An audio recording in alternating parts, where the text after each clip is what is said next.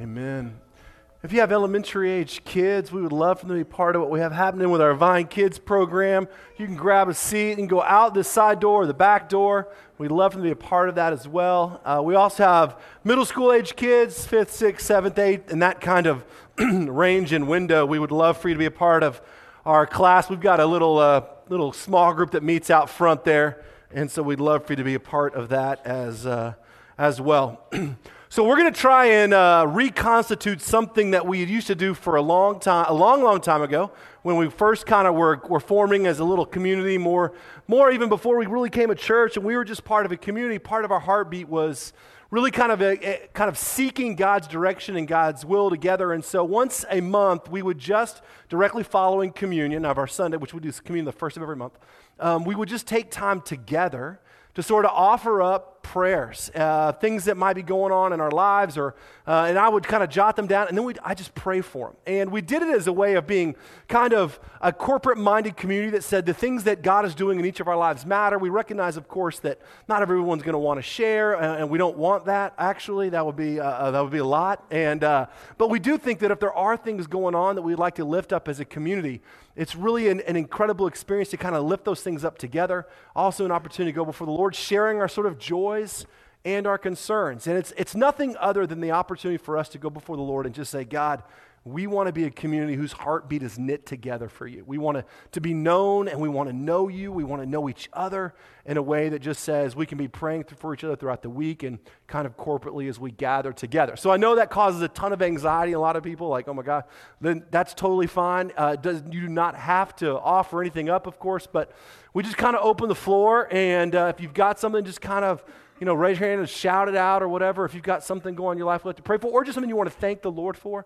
Um, and we'll take a few minutes and I'll kind of jot those down and then we'll just, I'll just pray over them and then we will dive into our, our word together. Those of you who have been with us for the past six years as we've kind of planted this thing along the road, you'll remember this was a big part of our kind of story. And I've been wanting to do it again, but it's always one thing led to another. And so we're just going to off like a band aid and we're just going to, uh, going to do it. And so, um, as we transition into that, we will use, let you know that, of course, I told you during announcements, those of you that were in here, Peter and Chantel had their baby, and they are at home, and everybody's doing well. And so we told them that we would pray for Rena, Abigail, uh, and uh, we would lift her up and their family up as well. So, what other things do we have um, this morning that we might be able to lift up together? Would anybody like to offer anything up that we could pray for as a community?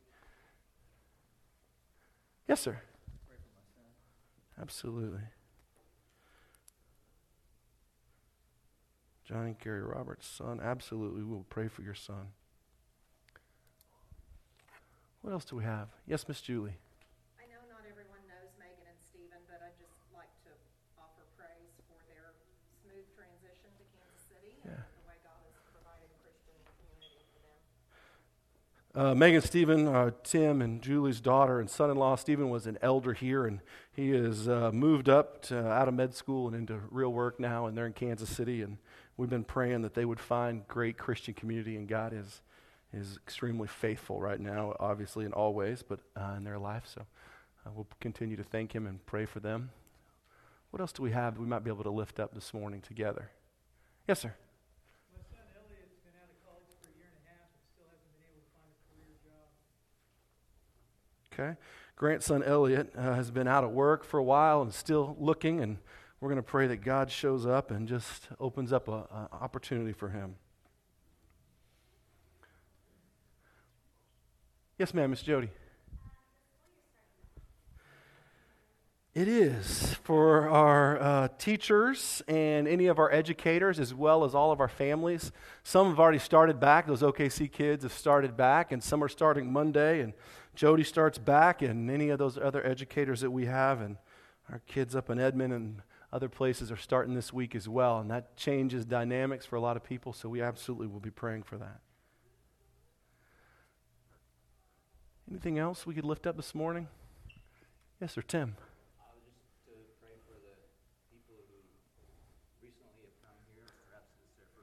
Yeah. Or second or third or something like that, that they would find the Lord and be comforted and uh, come back to fellowship with us. Awesome. Thank you. Yeah, Tim's praying for anybody that's been here maybe one or two or three times. This is part of our community that God would do amazing things in you and that you would find comfort and rest in the Lord and, and that you might want to be part of whatever this thing is we've got going on. Uh, we're, we're very grateful for that and grateful for your time. Thank you, Tim. What else do we have? Anything else this morning we could lift up together? Yeah, Curtis. We, we had a uh, failed adoption recently, and so we just want to pray for like what the future of our family is going to look like. Absolutely. Those of you that uh, know Curtis and April well know that they recently were going through an adoption that fell through, incredibly challenging and hard for them, and they're praying for what the future of their family might look like, what the Lord has for them, and, and we're going to pray that God would show them well and that they would trust in Him and, and hope in Him. Absolutely. Anybody else have anything we could lift up together this morning? Yes, sir. My name's Kevin. This is my wife Babs, and we just recently transitioned back here after a seven-year sabbatical in Dallas. And so, if you'll just pray for us as we uh, as we search for community. Absolutely. Awesome. Well, we're glad you're here. Welcome back to Oklahoma City if it's back or if you're here for the first time, but we are glad that you're here. Kevin and Babs are here. They're transitioning back from Dallas after being gone for quite some time, and they're looking for home and community and friends and fellowship and life. So, yeah, absolutely. We'd love to pray for that. Anything else we can lift up this morning? Are you raising your hand, Miss Linda, or are you just waving at me? Okay.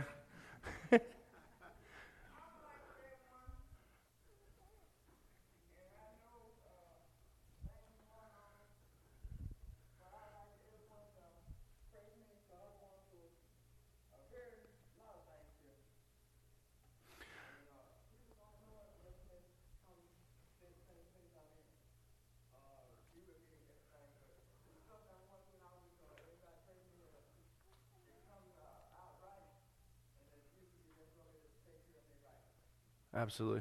Those you know Linda, of course, Linda uh, is a wonderful part of our community, and she's going through a whole lot of difficult things, and she's praying that Jesus will be faithful and that he would help her walk right and stay straight, and that anybody that else is going through those things, she would like to pray for them also. Yes, Miss Sheila.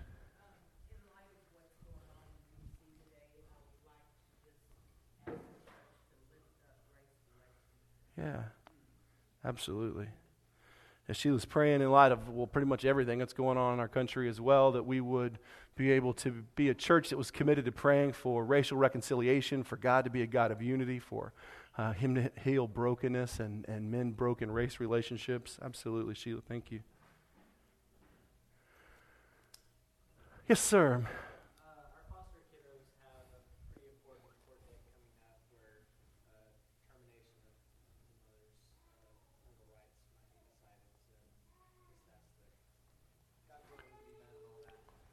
Absolutely.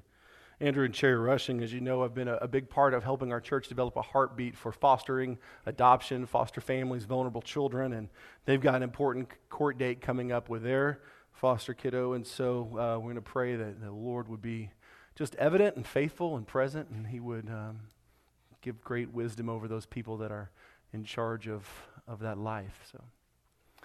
Let's take a moment. We'll go before the Lord together and uh, just kind of pray over these things. And of course, there are going to be things that I miss or that I do incorrectly or that people wanted to lift up that we didn't. And the amazing thing about God, which there's so many amazing things about God, is that He doesn't need our perfect prayers or perfect list. He hears a heartbeat and cry of our heart. Romans tells us that the Holy Spirit intercedes with groans that words cannot express on our behalf. He searches our heart, knows the mind of the Spirit. And so, collectively, as we lift our heart up to the Lord, He knows um, ultimately what we need before we even utter or whisper a word, and He is faithful.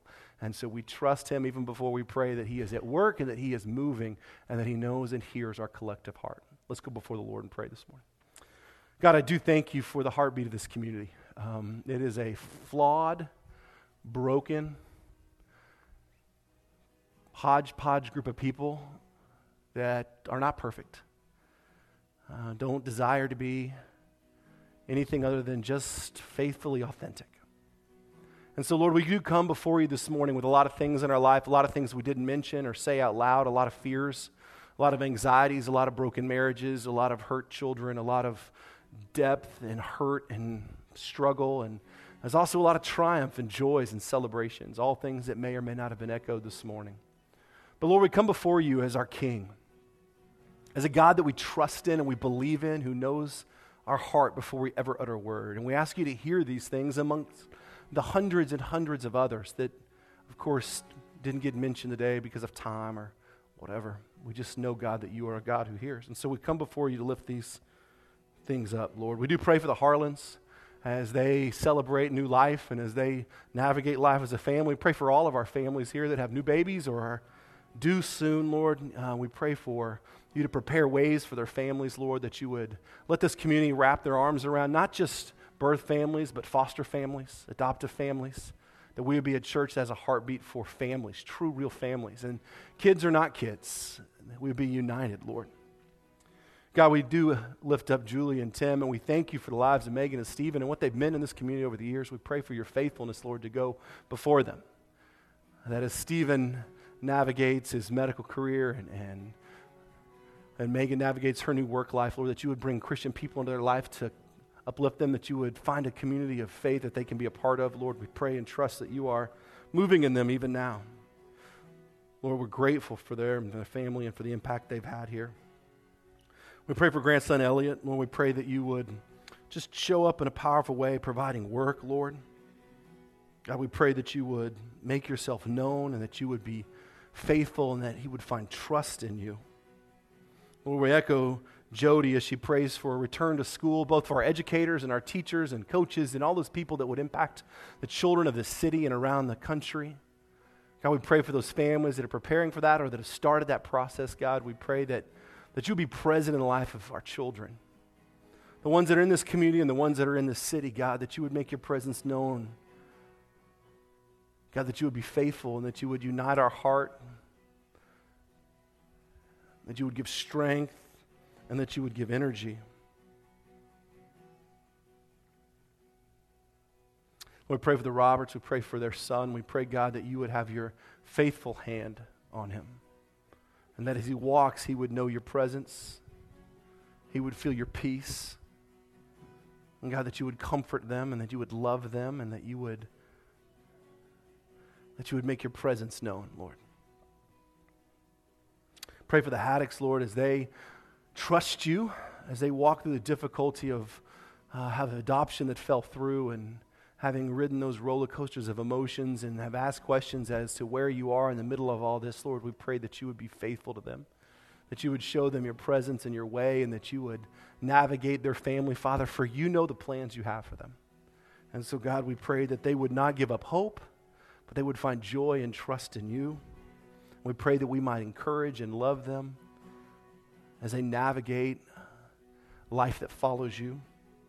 We thank you for bringing Kevin and Babs and all of our guests here this morning that are looking for real community, whether that be here they find it or, or someone else, somewhere else. God, we just pray that, that we would find community, they would find community. You have created us to not walk this life in Christ alone, but you meant and created us to live in community. And so, God, I pray for Christian community for them, um, wherever that may be, if not here, somewhere, Lord. And those of us that are here for the first one or two times, that we might find something here or elsewhere that would fill the kind of created need for community, biblical, true community.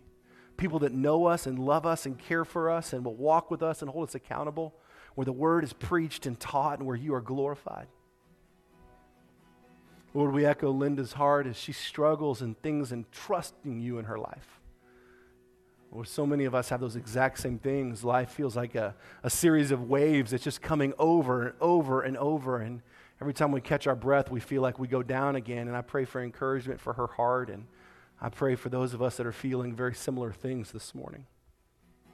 Well, we echo Sheila's prayer as we think about our community, not just this one, but around the city and around the world, and the divisive heart that exists around race. And Lord, that you are a God of unity and a God of wholeness and a God of restoration. And there's a lot of broken relationships, and there's a lot of hurt, and there's a lot of pain. There's a lot of misunderstanding, a lot of frustration and fear that surround race and the relationships that are involved there. But you are the great unifier. In you, there is no, there is no male nor female or, or slave nor free or Jew nor Greek. God, everyone is one in Christ. And so, Lord, I pray that our heart as a church would be to see unity, to see reconciliation, to see joy and celebration. Lord, pray for the Rushings as they navigate difficult court dates for their family, their foster child, Lord, those unknowns of the court system and what they might mean for them or for the future of their little ones. God, we pray for you to grant great wisdom to attorneys and judges and families and that they might be able to find great trust and joy in you. Lord, the truth is, this is just a mere scratch of the things that are happening in the life of this community, the people that make it up. Just a mere few tiny tastes. But you are a God who hears us and knows us and knows our very heartbeat in the depths of our soul. You are a God, Lord, who unites people from all walks of life, who rescues and saves. You are a God who wants to make known your promises and your faithfulness. And so, Lord, more than even our earthly prayers desire answers, I pray that your will would be done. That whatever that means and however that unfolds, that we would trust you in the wake of difficult hurt. God, in the moments of great celebration, that we would fall in love with you. God and creator of the universe, who promises never to leave nor forsake, whose name is Emmanuel, God with us. So, for those of us here this morning, God, that need hope, provide hope. For those of us that need healing, provide healing. For those of us that need rescue, provide rescue. For those of us that need reassurance, provide reassurance. For those that need comfort in times of mourning, God, wrap your arms of love around them. Father, for those who have questions, let us trust. We deeply believe that you are a God who hears all we deeply believe you are a God who gives us the gift of yourself. And so, Lord, we take our prayer time this morning and we ask you just to be God. And we trust you in the name of Jesus, our Savior and our Redeemer. Amen. So, we're going to try, just for the sake of thinking differently about our community, to redevelop that heartbeat of ours. I know it takes some time, but it's, it's an important part of what we do together. So we'll be pulling that back in each month and as part of our kind of collective heartbeat um, together. And, and so hopefully that'll be something that, that we look forward to as a community um, to kind of share our time before the Lord together. So it is a really unique season in the life of our church. Um, we've been navigating this Gospel of John. God is doing a bunch of amazing things in our kind of space. We're outgrowing the space that we have. We're looking at what it might take to rebuild. We have about 1,500 square feet in the back. We're looking at what it might take to build some new classrooms for kids and adults. We're, we're trying to figure out how to grow best and, and to be really authentic and not grow for the sake of growth, but just be truthful and, and, and real to who God is calling us to be and who He brings here as part of this community. We want to be really faithful stewards of those lives. And so you'll be hearing us talk over the next couple of months about our vision for the future and kind of where we believe God is leading us in terms of how we want to be an authentic community, right? So, how we best step into the ways that God is moving and growing us as a little community. And so, we're excited that God is, is doing the things that He's doing, and we're really honored and, and grateful that, that you're here and you're part of this thing with us. I, I, tell people all the time when we first tried to start this little thing, when God kind of tricked me into planning a church, I didn't think anybody would really want to do it with us. And so now I look around, I'm like, this is pretty amazing. And so I'm really excited that we're sort of in this little thing together. And that's kind of what makes us a unique community, is that it belongs to all of us.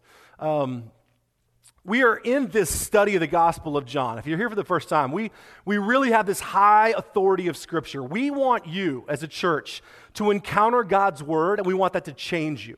I'm not really interested in entertaining you. I'm not interested in making sure that you go, man, I, I didn't sleep during that guy's messages. Like, that was a good church. Like, we want you to encounter God's word. And so we take very seriously our opportunity to unpack it and work through it and live in it. And we have been in the Gospel of John uh, for like 69 weeks now. It's been quite the lengthy journey. And we have made it to this incredible milestone today because next week we're going to actually start something completely different in the gospel. So today we're going to wrap up a real short, tiny little section. It's going to be a short little look at the last three verses of this prayer that Jesus has at the end of his farewell discourse. So we're going to be wrapping up basically four and a half chapters of John today.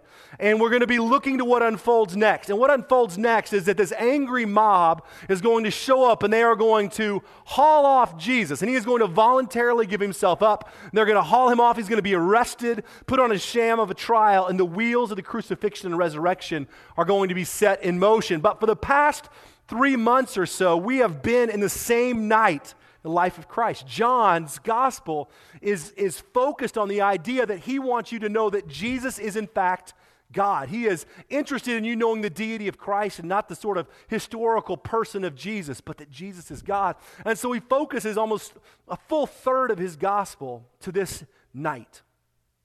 And we've looked at this farewell discourse, which is this lengthy piece of teaching that Jesus has for some time. And he's going to wrap up chapter 17 tonight with this incredible ending to this prayer, excuse me, where he has prayed for himself, excuse me, the disciples, and then ultimately for you and for me, which we looked at last week.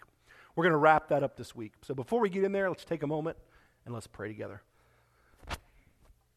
Excuse me.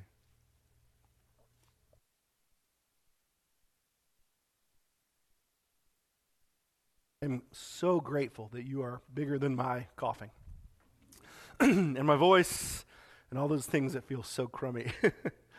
um, your word is timeless and is powerful. It is true and it is real. And we don't take it lightly. We take our encounter with your word, we take it seriously.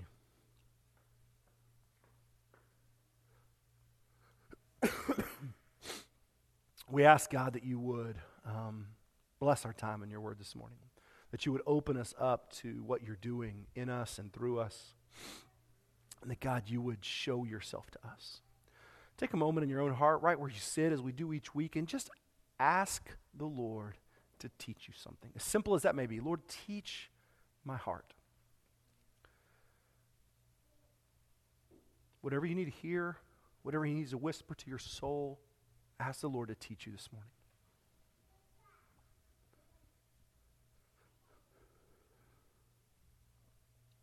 Take a moment, pray for someone beside you or behind you. Maybe you don't know their name, maybe you do. Pray that God would move in them, that He would reveal Himself to them. Be in the habit of praying for other people.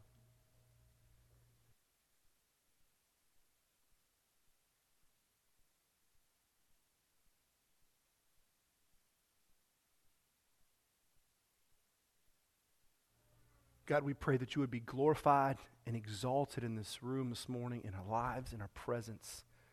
God, that you would give us your presence, and that just for a tiny moment, we might be able to feel or sense or see your glory. And that as we look at your word today, God, you would move in us in a way that is immeasurable, that is amazing, and that is powerful and true. And that we would trust you and honor you. In your holy and risen name we pray. Amen. Yes, you kind of got to bear with me today. I'm feeling, I mean, good. I got this crazy cough. I'm not real sure what that is. A little bit of weakness, which I normally don't have, so uh, I'm going to shake it off. I got, look at that. I got water. Look at this lady right here. Thank you. Very pretty. Awesome. That's my wife, so I don't just, just everybody knows. 21 years. 21 years. Can you believe that this summer? 21 years. Yeah, I know, it's pretty awesome. It's really a miracle, actually, because um, I'm a real hot mess. And so I, I, was telling her, her parents are in town. I don't know, we're just going to talk. Her parents are in town, and uh, my in laws are in town. And uh, we were talking about it the night, and we got engaged while we were in college. So I, I kind of had met her, and I thought, oh my gosh, this girl's amazing, and she's really hot, and all these kind of things. And I knew I wanted to marry her. And so I tried to ask her really fast so that she would not realize there were other people out there that existed in the world. Because I knew that once she did, that whole ship was going to sail. So kind of nailed, nailed the whole thing down, and we ironed it out, and we've now made it uh, 21 whole amazing years this summer, which was pretty cool. So we're excited about that. It's great.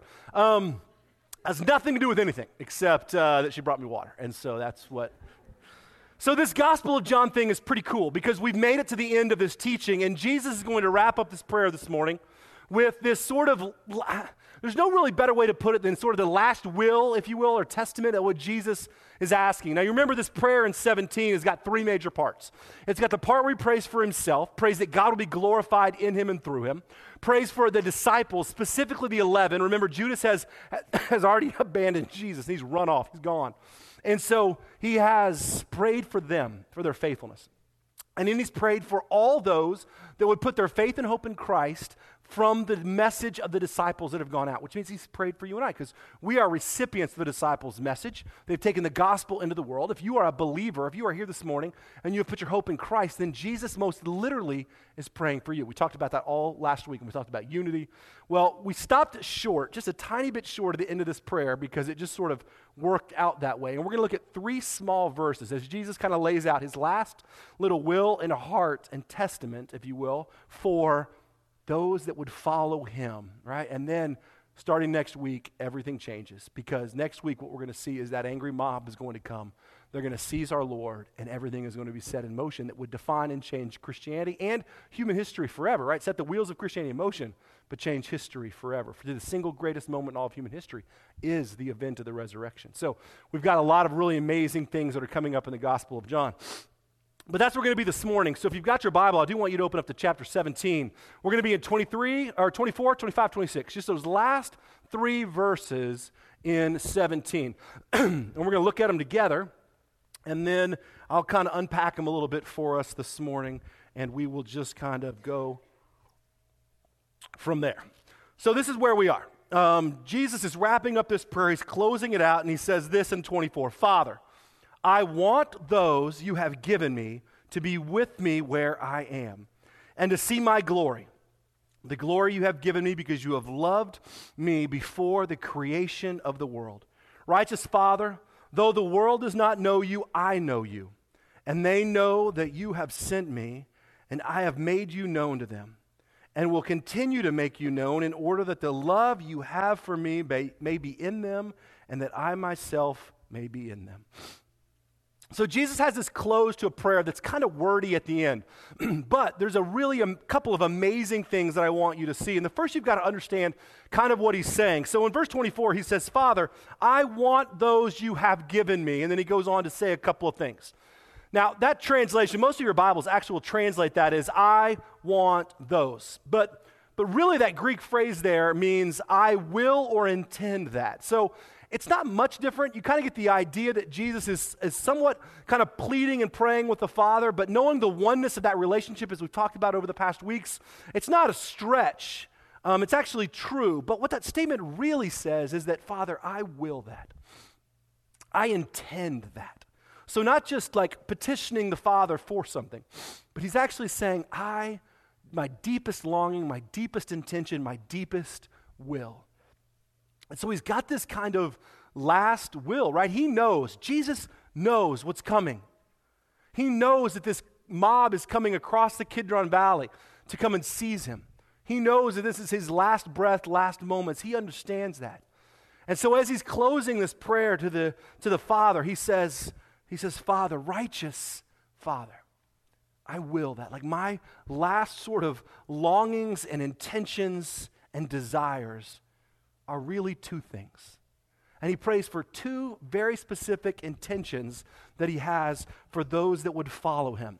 And so we should pay close attention, right? Because if Jesus is wrapping up his prayer to the Father, knowing that he's getting ready to be executed, and he's praying for his disciples and for you and for me, we should pay attention to what he prays for. This is what he says Righteous Father, right?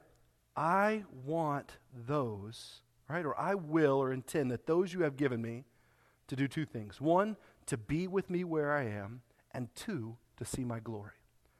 So Jesus takes this moment and he prays. He says, he says, Father, I will, I intend, I desire that those you have given me, in other words, not just the disciples, because he had just finished praying for them, he's praying for all believers, everyone that will put their faith and hope and trust in Christ, right? Because he prayed for that last. Those that you have given me, I intend, I will that they would be with me.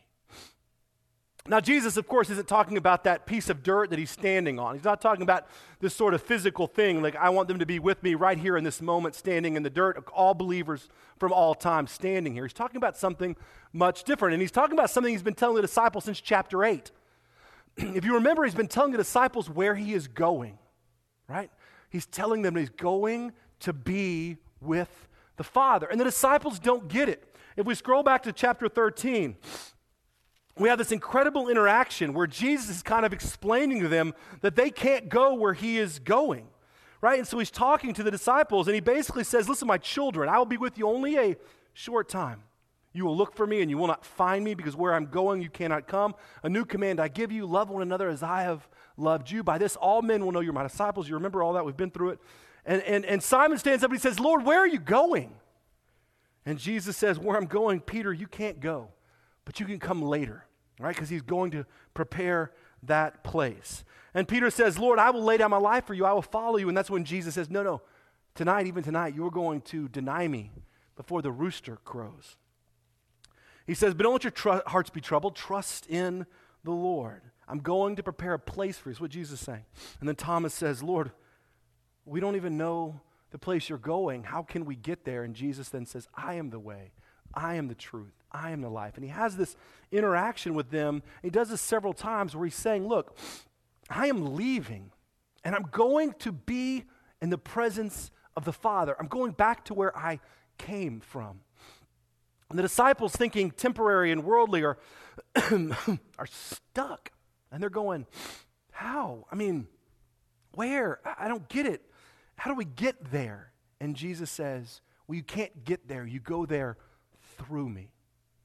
And, and, he's talking about access to the Father. And Jesus prays, he's saying, I want those you have, you have given me. I will those that you have given me to be with that where I am, which is in the presence of the Father. And how do we get there? Well, we don't go behind Jesus, following him or imitating.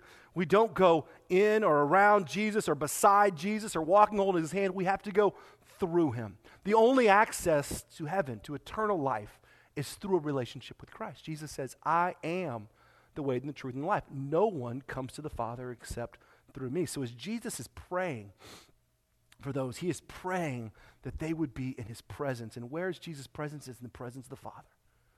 So what Jesus is longing is that those that he has prayed for, that put their hope and trust in him, would be where he is. It means that Jesus is praying for you to be with him in the presence of the Father which I find really amazing, right? He's not praying, as I mentioned last week, for, for strength and for character and for you to be morally perfect right now. He's praying and intending and willing that you and then me and that all these people that are, that are placing their hope and trust in him, from those disciples on to all those who hear their message, would be in his presence, standing in the presence of the Father, where Jesus is returning to. But what's also amazing about that is that he's praying that we would be in his presence.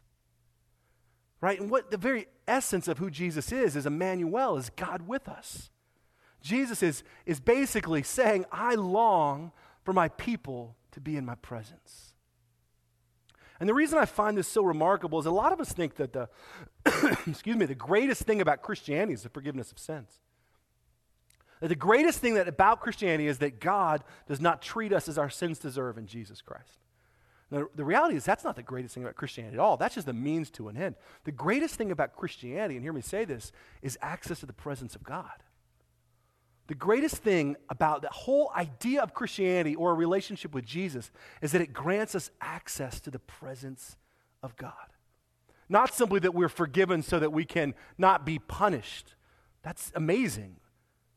But that forgiveness in Christ gives us access to holy, incredible, amazing, majestic, wondrous God, which means this world is not the end, which means that God, as He created us, is giving us an opportunity to know His glorious presence through Jesus. And so Jesus prays, God, I will, I intend that those that follow me would be in my presence, which would be in your presence, that through Him we would have this life. And then he also says, he follows it up with, and that they would see my glory.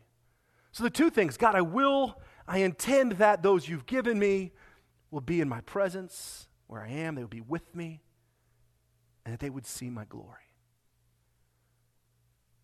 We think about it for a moment. I mean, when Christ was on earth, we just caught mere glimpses of his glory. We never saw the full glory of Christ.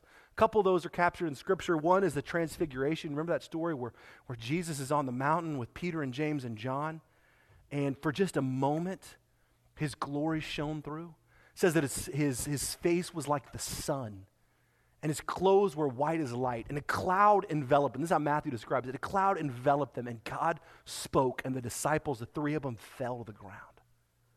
For that moment, the glory of Christ, right, enveloped them, and his face changed and his clothes changed and they were they were shown the glory of christ for a moment and all three of them peter james and john fell on the ground. And they talk about it later each of them about their encounter there and how it changed them. But on earth we don't see the full glory of christ. This side of heaven we won't see the full glory of christ revealed. But what jesus prays and intends and wills is that one day we would see his glory, that we would behold his beautiful presence. Now, I don't know about you, right? But that's something I long for in this sort of broken, shattered world where everything is seems to be just sort of holding together by strings and strands, and it's fragile, and relationships are broken, and people betray you, or they hurt you, or they stab you in the back, or, or things that you thought were secure fall through, or the people that you had put your hope in fail you. And, and, and even though there's great things that mend those things together, the reality is that this world is just broken. I mean, it's ruled by war and hatred and disease and, and death and awfulness. And even though God gives purpose and meaning and joy in the middle of all that, I still long for this time where we will stand in the presence of holy, majestic God and He will wipe away every tear from every eye, right? That He will make all things new, that He will redeem the broken, that He will mend the hearts of the wounded, and that He will, he will bring back to life what was dead and his glorious presence, right? His glory, Jesus' glory, will be fully revealed. Well, this side of heaven, we don't see really the fullness of either of those things the presence of Christ or the glory of Christ. But we catch glimpses because God is so faithful. And so we catch glimpses of Christ's presence when, in deep parts and times of loneliness where the world has sort of abandoned us or we've had deep loss or hurt, God comforts and He, he holds together and He heals and He mends broken hearts that He shows up with His presence in our life, to the presence of the indwelling Holy Spirit who comforts and protects and counsels and encourages and satisfies. And that God demonstrates His glory through, through worship at times, to the Word, in those moments where we're just aching to see God, and He, he just kind of shows up in this unexpected way, and we catch just a tiny glimmer of His glory in someone else or in their voice or in a moment of worship or in a moment of prayer or rest or clarity or in the mending of brokenness. But I believe what Jesus is really saying here is that God, I long for something so much bigger for those that will follow me. I long for them to be in our presence, and I long for them to see the glory which means that to be healthy followers of Christ, there should be always part of us that are here and serving and loving in this world, but there should always be part of us that is longing and have a deep desire for what Jesus is saying. I want you with me, and I want to show you my glory. That there is a moment, a moment where we will stand before the King of Kings, the Lord of Lords, the Prince of Peace, and there's a moment where his full glory will envelop us, will envelop you and that you will be in the presence of Jesus. And I just long for that as a follower of Christ. There's no place I could think about it being. But this is what Jesus is praying for those that follow him. He's not praying that their time in here on earth would be spectacular. He's not praying that you would have all of your financial needs met. He doesn't pray that if you just ask for this, right, God is going to make sure that you never hurt again. He doesn't pray for your protection. He doesn't pray that everything's going to go your way. He doesn't pray that nothing ever is going to fail or broke or be broken or fall apart. He doesn't pray that death would He doesn't pray for any of those things. Because Jesus, being fully God, right, knows what ultimately matters and what he prays for all of those that God has given him, all those that would move because of the message the disciples took into the world, that they would be in Christ's presence one day and they would see his glory. Which means if we spend the majority of our time here on earth being dissatisfied, disenchanted, upset that we're not having this or that somebody else got this, or always longing for something more material, more worldly, more, more, more, more, more, never content in our relationship with Christ, we are missing something that we are called to, which is an excitement about the glory that comes and the presence of God that is promised both after this life is over, but we're missing the fact that we are given these things right here. That we've been given the presence of Emmanuel we've been given glimpses of his glory, and that we are called to love and be satisfied with those right in this moment, yet longing for the fullness of them to take effect when we stand in the presence of Christ. If we're constantly not satisfied with the way life is going, we're missing the gifts that Christ has given us today, right? So he says, Lord, I pray for those, Father, I pray for those. They'd be where I am and they would see my glory, the glory you have given me because you loved me before the creation of the world. Then he goes into this last part. He says, Righteous Father. He closes everything out with this thought. Righteous Father. Though the world does not know you, right? The whole world does not know you. I know you. And they know that you have sent me, and I have made you known to them, and will continue to make you known in order that the love you have may be in them, and that I myself may be in them. A very wordy way of basically saying, Father, there's a whole world out there that doesn't know you. My entire mission has been to make you known, to make them know that you have sent me, to let them know the love that you have for them through me, that they might know that love themselves and that they might have me in them. It's essentially what Jesus is saying, which means his mission on earth was to make the Father known. And that they might know Christ through the love of the Father and have that dwelling in them. It's a heartbeat of Jesus. What that means is that he's given this same call to the church. The church's call, actually, and the followers of Christ, right? Not just Divine Community Church or, or whatever church you, you go to, not just the church, but the church big C, which means any gathered group of believers. The call of the church is to continue the mission of Christ. And the mission of Jesus was what? Simply from the Gospel of John to make the Father known. The entire mission of Christ was that they might know the Father through the Son. That they would know that Jesus was sent to the Father and that therefore they might know the love that God has for them and might believe in Jesus and be saved. That is the entire mission of Christ. Is that the world would know the love of the Father through the Son. Which means one really simple thing for us as the church is that the entire goal of the church, this one included, particular church here, should be that we would make the Father known through Jesus. That we would proclaim Christ in a way that they would know the love of God and the love of God would be in them as would Christ's presence. In other words, we would preach the gospel so that people would be saved. God, of course, only does the work of salvation, but we should be doing the mission of Christ on this earth. And I think the church, on some level, ours included, of course, in the big church, Big C, we've taken this sort of singular number one thing that we're supposed to be about, and we have well, we've made it really complexly beautiful. We've added a whole lot of things buildings and services and campuses and, and ministries and missions and, and, and programs and choirs and, and all of these things that are none in their own right wrong. Right? We've added all these pieces and all these things. And once you get all these things moving and going, all of our attention comes to the maintenance of these things. We got to make sure they're moving or we're growing or we're adding this or, or this group is happening where we fix this thing or we, we got to move this building over here. We've, we've got to chase and move all of these things which have lives of their own, which aren't inherently bad. But what often happens is we get so in love with the things that, that are building up this thing that we forget the singular mission of the church is to live in a way that preaches the gospel so that people may know the Father because of the Son. If the number one goal of the church is anything other than that, the church is dead. It may look alive, but the reality is is that without the number one focus being God, we want people to know the love of the Father through the Son.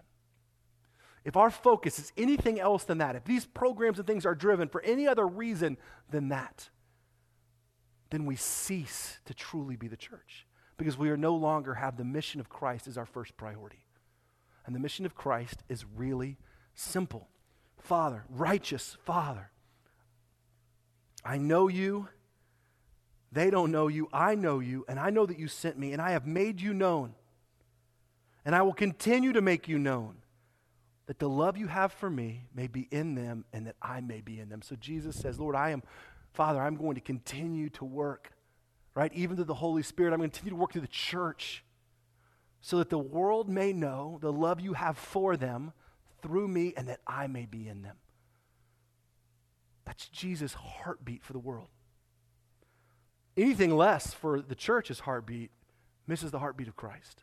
Now, all those things are wrong, wrong or they're, all, they're amazing. They're not wrong at all. But when they cover in cloud the heartbeat of Christ for the church, which is to make the Father known through the Son, we miss. We stop preaching the gospel. We stop using the word as our, our, our movement point. We stop challenging each other to grow and, and, and nurture a relationship with Christ so that we can live out there right? We don't exist to be here. We don't exist to live in this space. We don't exist every program and every group to operate in our four walls. We exist to be out there with our neighbors and our workplaces in the cracks and crevices of culture, living the gospel in a way that says, God, I want the world to know you. They don't know you, but I know you. You have saved me. You have saved me through Christ, and I want them to know you. I want them to know the love that you have for them through Christ, and I want Jesus to be in them. If that is not your heartbeat for your neighbor, for your neighborhood, for your workplace, for your family members, then you're missing the call of Christ. God, I know you. You have saved me. I want the world to know you. I want them to know your love. I want them to know Christ. I want people to know what you have done in me because it changed me and it will change them. That is essentially what Jesus is crying out here and this closes his prayer. And then Jesus is arrested, just like that. And this work is left to the disciples, essentially left to the church. As followers of Christ, and I'll finish up with this, this becomes our central unifying call. That the world who doesn't know the Father might know the Father because of how He's loved us, and they might know the Father because of the love of Jesus. I don't care what else we do from here to the end of time. But if we miss that, I want out. What should drive us as a community is to see the world know the love that's transformed us in Jesus. His glory and his presence are what we should long for. Not to build up storehouses here on earth or shrines to ourselves or even churches that are shrines to ourselves. But to know the love of the Father, to be content in our relationship with Jesus, to long for the presence that He promises us, but to celebrate the presence that is in us. To long for the glory that He promises us one day, but to celebrate the glory He shows us in little moments and worship and prayer, a hug of a friend. The glory of God revealed in those moments is a foretaste of the promise of what is to come. Contentment in a relationship with Christ here, longing for the fullness of God here. It's the beautiful life that we were created for. Let's make sure we live it. Let's pray together. God, we thank you for just the window of time we get together.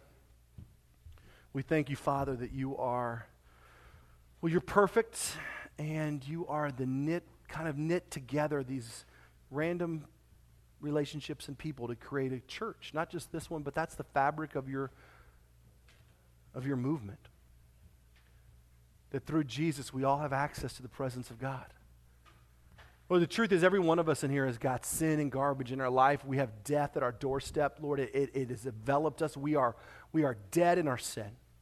We are not sick. We are not dying. We are, we are dead and we are in desperate need of a saving relationship with Jesus, it will show us the presence of God the Father. There is no access to eternal life beside Jesus or around Jesus. It is only through Jesus. That if we put our faith and our hope and our trust in Jesus, you promise us eternal life, but you also promise us your presence right here in this very moment. You promise us you. And eternal life begins today that we could celebrate that. There are people here this morning, Lord, that have never put their faith and hope in Jesus. I pray that they would come down after our worship time and just visit with me, and I would love to share with them about the God that changed my life.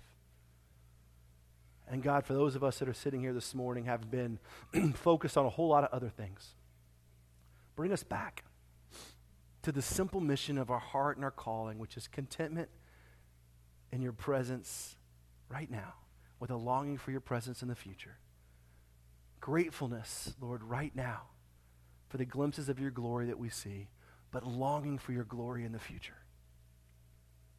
Loving the life that you've put in front of us until we can stand in your glorious presence and be reunited where there will be no more death and no more pain and no more hurt and no more brokenness, but there will be joy, overwhelming joy. Let's stand together and close our time in worship this morning.